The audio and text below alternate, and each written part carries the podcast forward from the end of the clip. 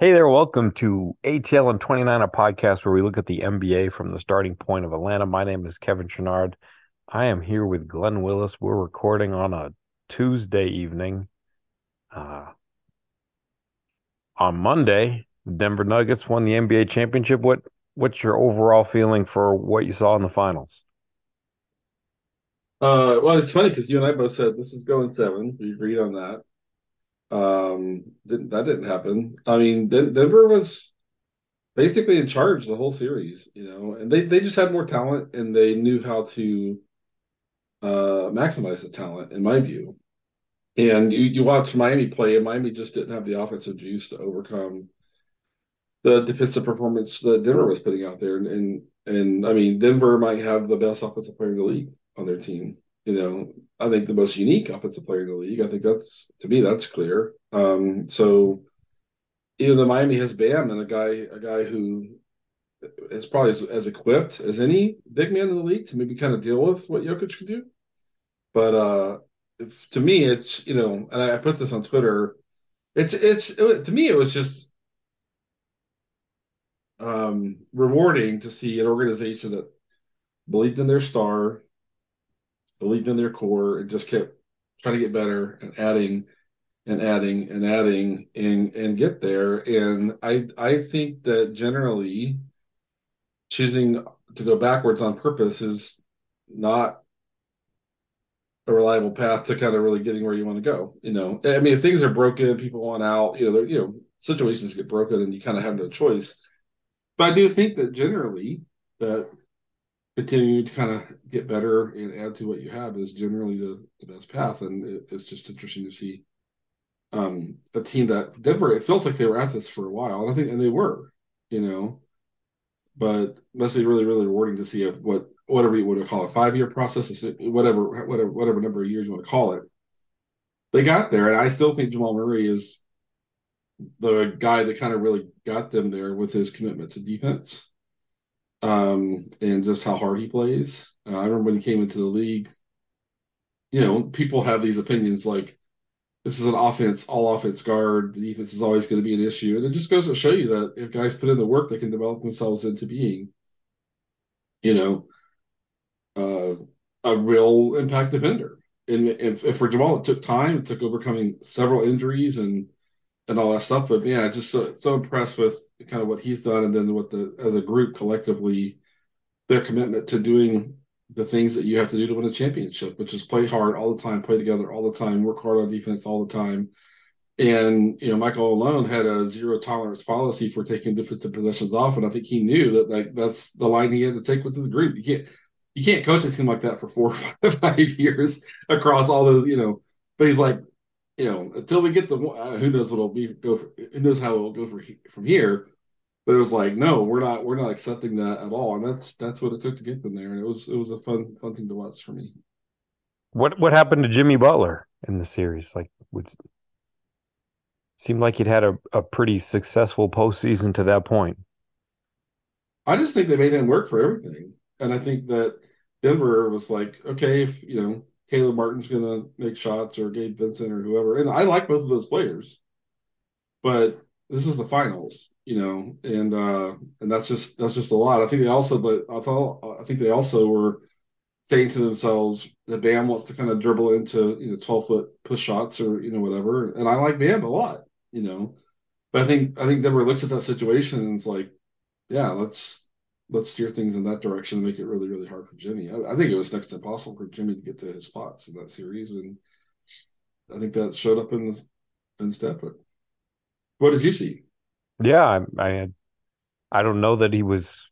It, it, seemed like maybe he was a little bit hurt, but I think sure. You know, if, there, if there's one thing that you want to have if you're playing against him, it's just size. Just be big, be strong, and you know, we, Gordon's painful with yeah with Gordon and Jokic. Like Jokic, you know, obviously he's a good defender. Like I mean, you, you know where on that scale he fits, but obviously he's good. But he's also just big. So if, if you have somebody who's a smart big defender who's there to help, plus a big defender who's already there guarding you on the ball, there's just there weren't any crevices for him to really work into any space. Like they they just had that yeah. sealed up for him.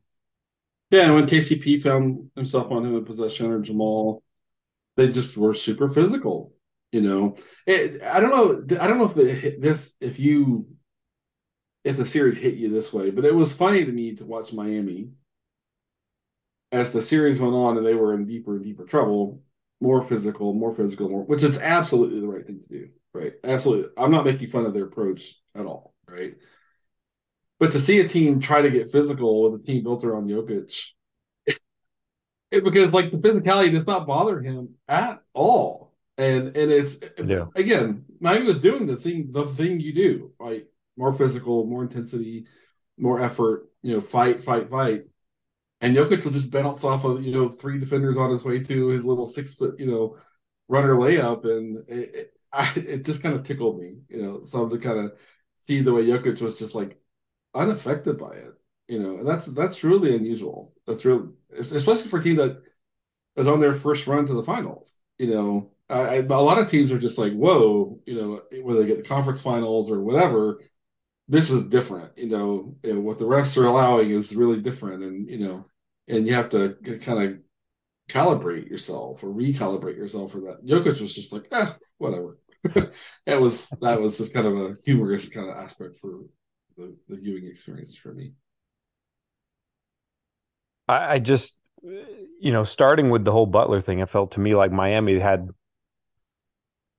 you know, defensively, you know, I thought they were competent, like you said, as the series wore on. They got more and more physical, and it got them some stuff on defense, but just offensively, it felt like they had players trying to do things of which they were not capable. Right. I it, it yeah. felt like they were it felt like they got away from their identity a little bit. They were, you know, trying to make plays on the ball with guys like Strus and Martin and Vincent. And that just didn't seem to be the way to go. And it felt like they needed more creation, more initiation. I mean, obviously Lowry helped and he's a creator, but he's a 37 year old creator.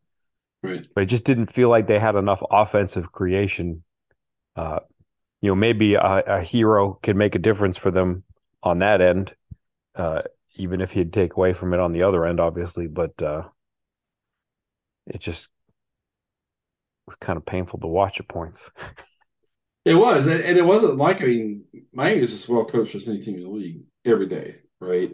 And it wasn't as if they're saying, "Oh, we're gonna, we want, or Caleb, we want you to go one on one. This is our option A for a position." You know, Denver was forcing them into that you know, absolutely. And and it's kind of funny because I don't know how, how many people noticed it, but even in game five, there was a long stretch in the second half where Denver was having to fight one on one. Like the ball stopped moving and they were having to attack one. Miami got them into attacking one on one, which is not what Denver wants to do either. Um, but I you know, I just I thought both teams were kind of doing a, a really interesting job of trying to force the other into these uh, you know, one-on-one attacks in in space and and killing the ball movement and and all that sort of stuff. So that was just you know super interesting to me. All right. Well, uh, I guess it's officially the off season. Time to talk so. about the draft.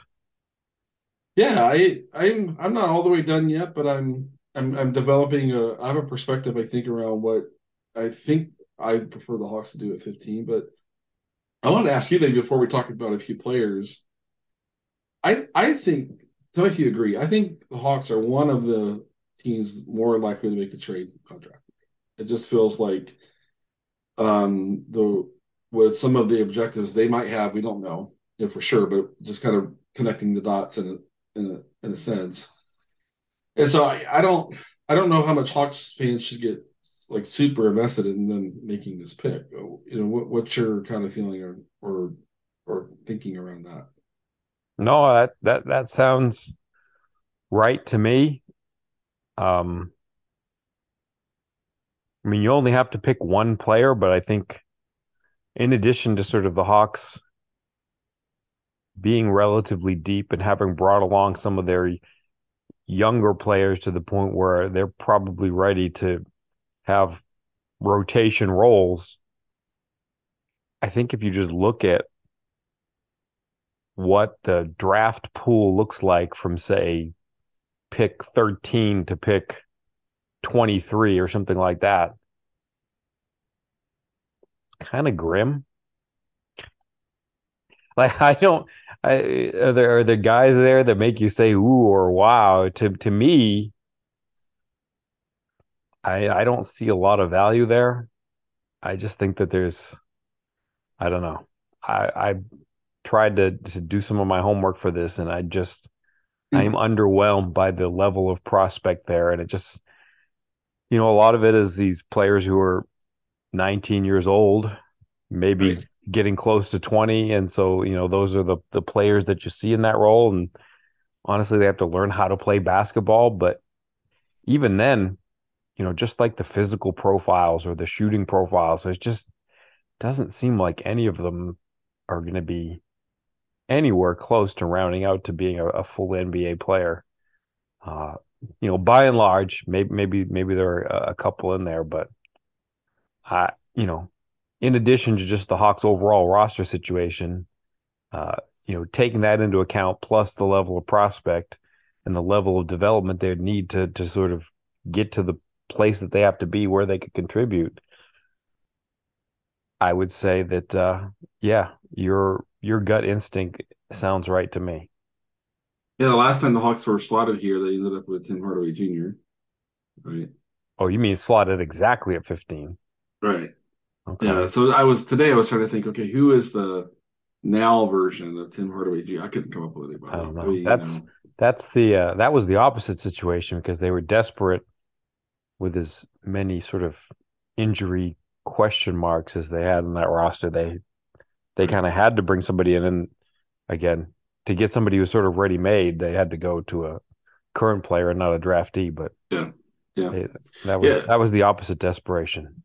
So I have, I, so I I like some players in the range where at least where mocks are kind of placing guys. There's, there's a few guys I like, but I, I think your broad uh, kind of uh, description of this draft class, and I even go from like six to thirty, or I, am not sure what numbers okay. exactly. Yeah, I didn't really. Where, yeah, I sort of cut it lower than that just because. Yeah, you get past you know the guy you know Wemby at the top, and you know you know whoever you think is number two, and you know the twins, and you know, and, and then at some point you know you're kind of in that next tier. It's I've heard some people say it's a 25 player tier, you know, and, and, it, and it's an interesting dynamic there. But for me, as I have, and I I don't know, I think I've put about 85 hours into this now, kind of digging through it, it, trying to develop, and I still feel like, man, I still have so much work to do. the draft mm-hmm. is, you know, eight days away. You know, to in order to have a perspective on who I think should, you know.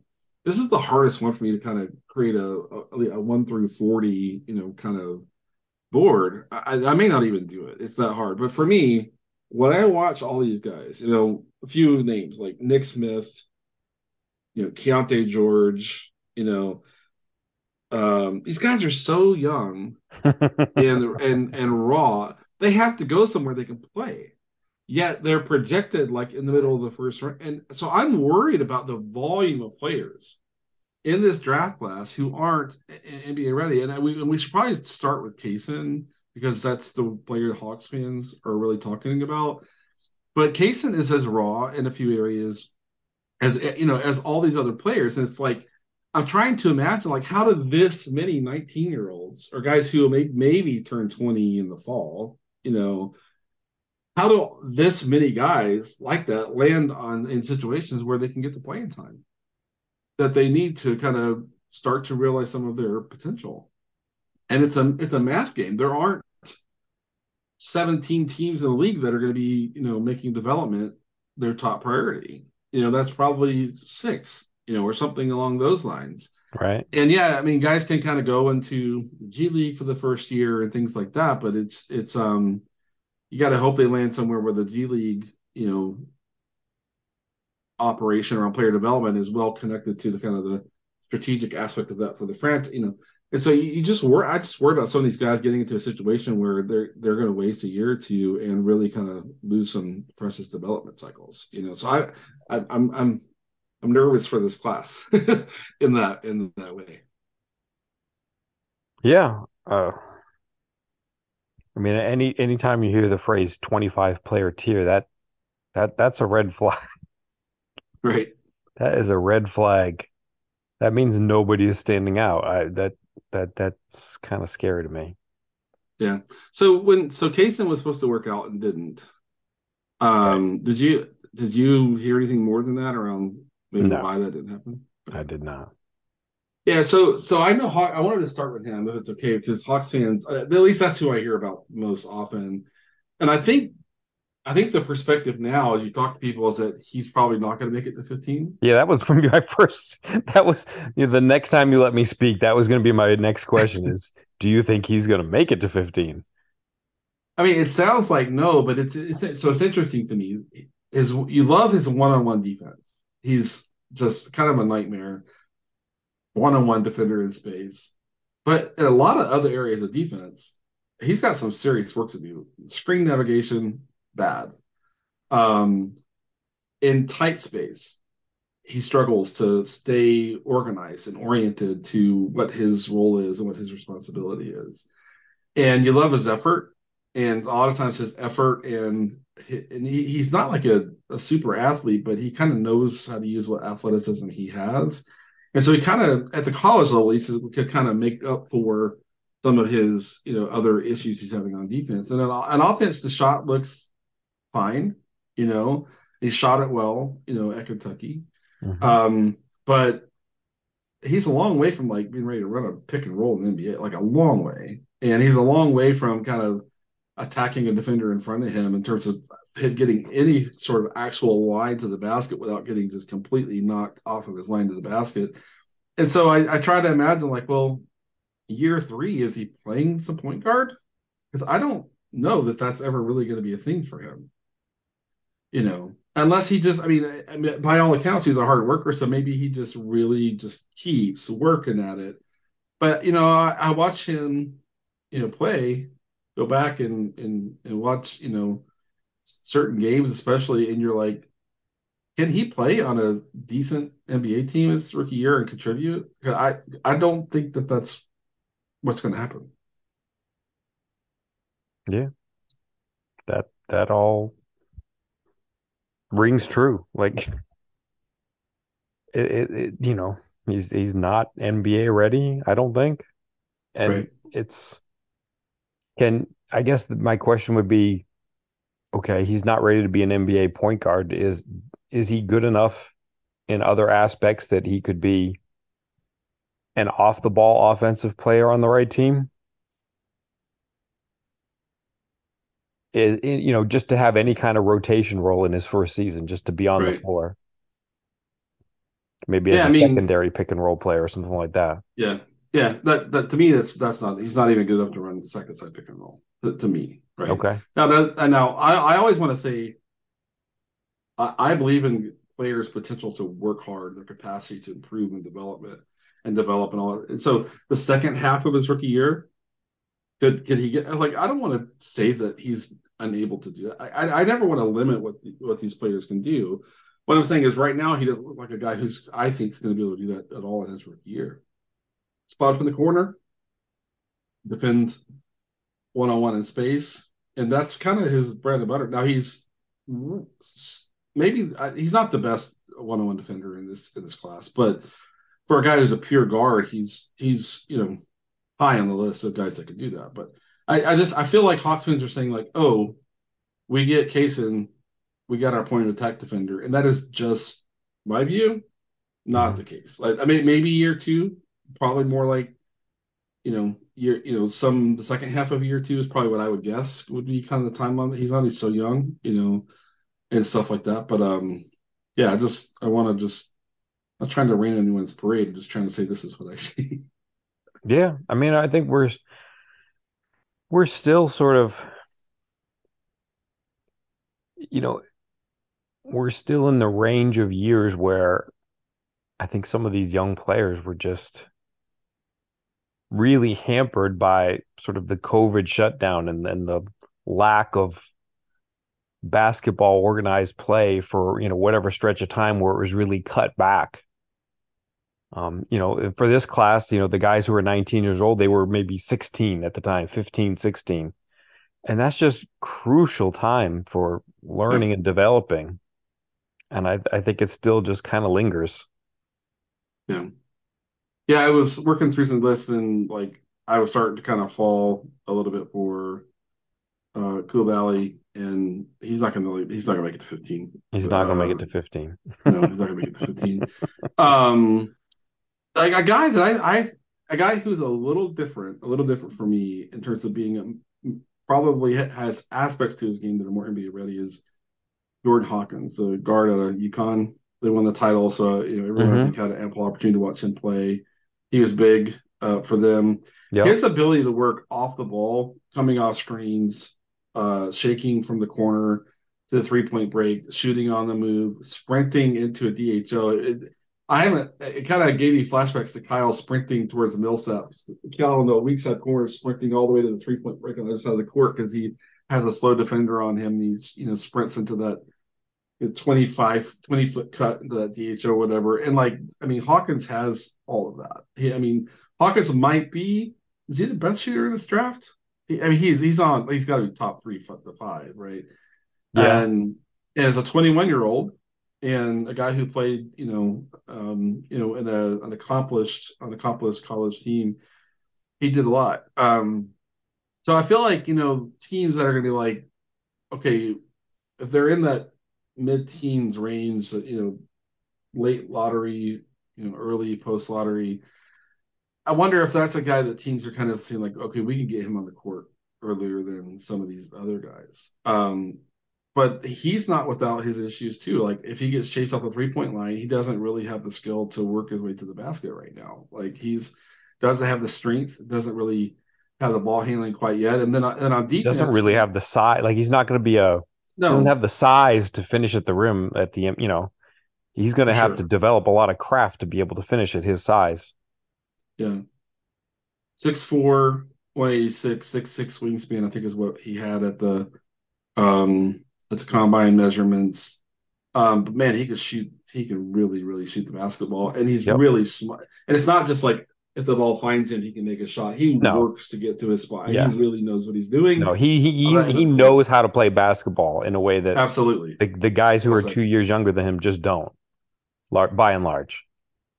Yeah, and then on defense, he's you know that's another issue there too. Is you know yeah he's an he's not the athlete you need to be at 6'4", 190, you know, to to kind of do that. So he's got to be a good team defender. He's got to be a good help defender. You know, all those sorts of things to make that work. But maybe and that's the thing the is like shooter. for somebody his size though, like he's going to have to be good at defense because he's going to have to play with a point guard. Exactly. A lot of time, isn't he?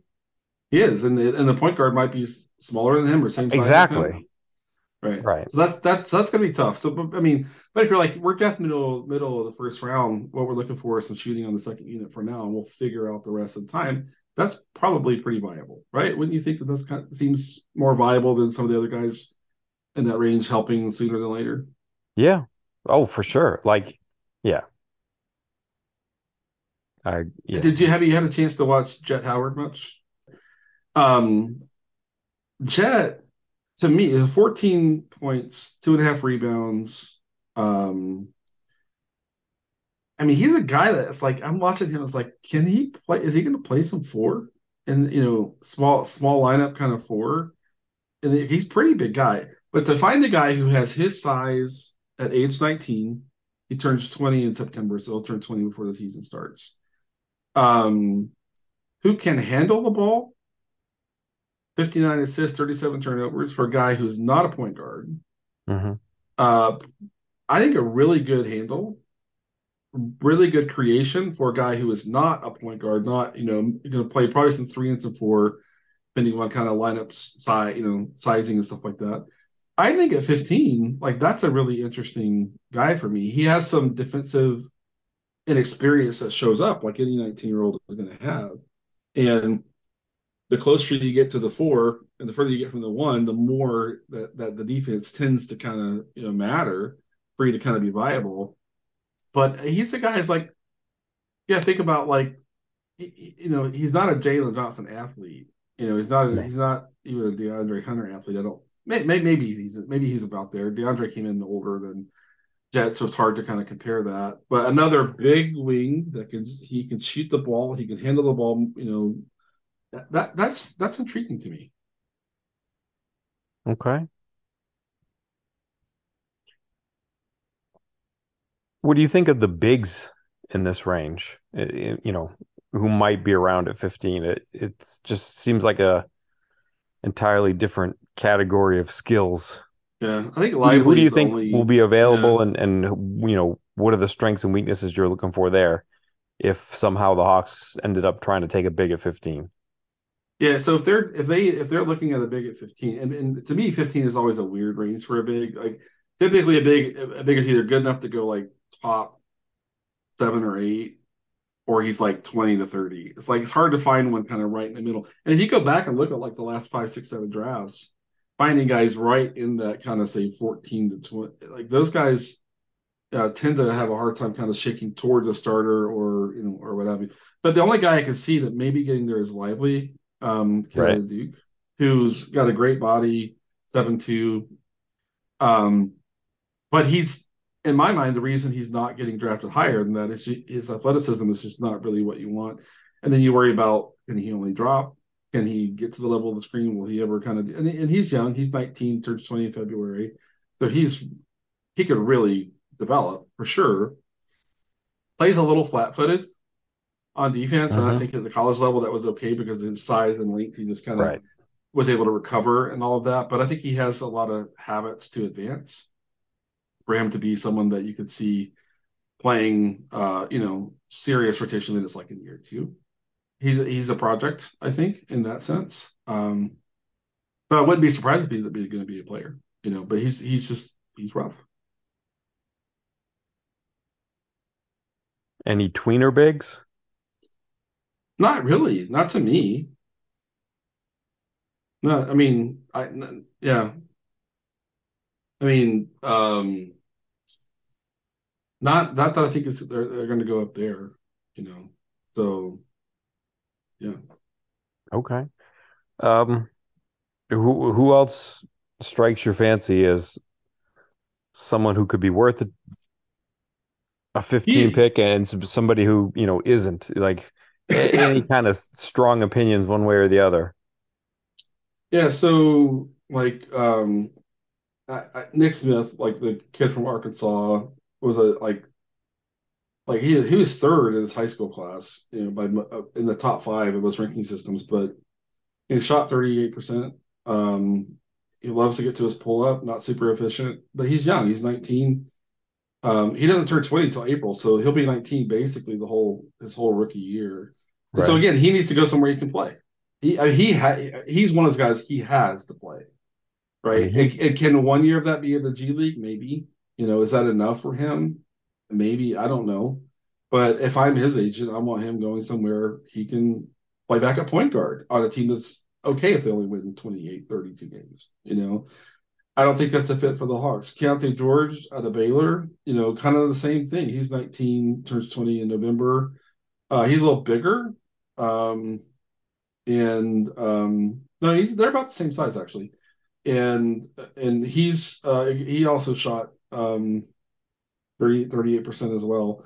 Uh, but he has some he was top 10 in his high and so if you go back and kind of read what was being said about these guys in high school it's like oh these are the guys that are going to be the point guards that are kind of emerging when they're 20 21 and they just weren't efficient in their time in college and, they're young and, and they're raw so I mean, I just don't know how you take a guy like that on a team that's led by Trey and with, with Dejounte on the team and kind of carve out any developmental kind of path for them at all. Um, Kobe Bufkin maybe maybe a little more realistic because his game is a little bit more ready. Um, you know, and he's he's he turns twenty in September. Um, but he he has like a fairly advanced game, like to me compared to these other games. He like his ability to read his defender, attack the read, and kind of go from there. And so I feel like he's a guy who is a little bit more capable. And defensively, he's uh, on on ball. He's got a lot of. He's really handsy. He's got creates a lot of def, deflections and turnovers. And so he's a. I could see him maybe fitting because he can play. I could see him playing eventually some one and some two, playing next to point guards or or whatever kind of that lineup construction is. And I don't I don't know if he really has the size to kind of handle any guard, you know, on the, the other team's going to throw out there. But I think he's more capable than some of these other guys defensively. But I still, so he's a, I mean, to me, like all these guys I mentioned, Hawkins is the most NBA ready. I'd probably say Bufkin is next, if, unless we're talking about um international guys. And I don't, so uh, Rayan Rupert, kid out of France, played New Zealand last year, catches. But before I even talk about him, I want to ask you: Do you think the Hawks are a team that has interest in drafting international guys? Do you think they have the information? Do you think that because uh, uh, there's a handful of NBA organizations that really work like to build and yeah, I don't know that they like necessarily like dig dig deep, but at some point, you know, when these players come for the combines and stuff, you you know, I think they can figure figure things out as a short term project, even if they aren't necessarily doing doing the deep work. Yeah, I mean, if, if you look, if, if I look like all up and down this draft, and I'm like, who's the guy who, um, you know, apart from Kubel, in addition to Coulibaly, right, Rupert right. at six six, like one ninety three, in no time he'll be two hundred seven three wingspan, A plus motor. You want to talk a guy who stays in a defensive stance like every second of every defensive possession, gets into the guy. He's, I mean, if you kind of think about what the Hawks' kind of glaring weaknesses defensively, you know, these last few years, in my mind, I'm like, man, if he's there at 15, how do I not just take him as a defensive pro- prospect? on offense, he is hard to imagine kind of how he works because the, the, shot's not really there yet. I think he played part of this last season with a broken hand. I, I think I think I remember reading that, which maybe affected that. But when if you go kind of read different input on him, like he's known as maybe like the hardest, like as hard of a worker uh, as any prospect in this class. Uh, you know, now maybe his agent has like turned help turn that narrative up. You never kind of know how much of that is real or not, you know.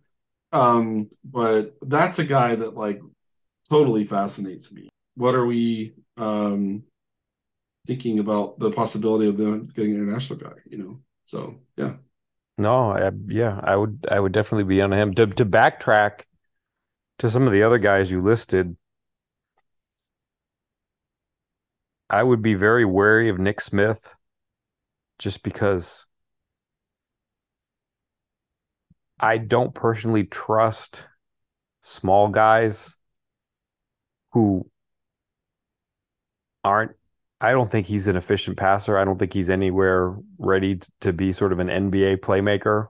I think he looks for his his pull up too much. And so I would be wary of all of them, but I guess in some order from from sort of best to worst, I think I would sort of go Buffin, Bufkin, Keyonte, and then Nick Smith. Um, be wary of all three of them as being, you know, sort of guards who I wouldn't necessarily trust as playmakers for a long time until they had a lot of reps. They're a lot of reps yeah. away from from being efficient playmakers. I think. I don't think they're sort of natural playmakers, but uh, you know, if if I had to pick sort of one of those three, I would go with Bufkin, and I'd be really worried about Nick Smith. I just, it's hard to see. I don't know that he's going to have that kind of vision that he would need. You know, for somebody that you'd want to have the ball in their hands that much, that's just a, a red flag. If if you know it's going to be too easy for defenses to just say, "Hey, what he's not going to do is see the floor," so you know we can defend accordingly. Yeah, yeah, that makes sense. Um, yeah, it, it, that, it, and again, that kind of speaks to um, just how short the. I mean, normally at 15, you're like, these, there are these eight guys. You know, I think you know have different justifications for being able to kind of maybe work. You know, and and and you're sitting at 15, you're like, I think there's three I can like. For me, I have like a list of like three guys. The last guy I wanted to mention was um uh, Brandin uh, Podziemski, kid out of Santa Clara. He transferred from Illinois. I, I, don't think a lot of people know who he is. Um, can score the basketball. Can really, really score the ball. 6'3", 204. Um, just I, he's slotted more kind of late first round, but that's the guy who I think is a sleeper. Like, oh, he's going to go 26, 27, but you're going to see him kind of on a second unit, really producing a lot of offense at some point in his career. So I think it would be a reach for the Hawks, but kind of got mind there. But Rupert, I think, is maybe my first choice right there with um, Jett Howard, Kobe, and wouldn't mind Jordan Hawkins, but they feel like they can make that work. So that's kind of where I am.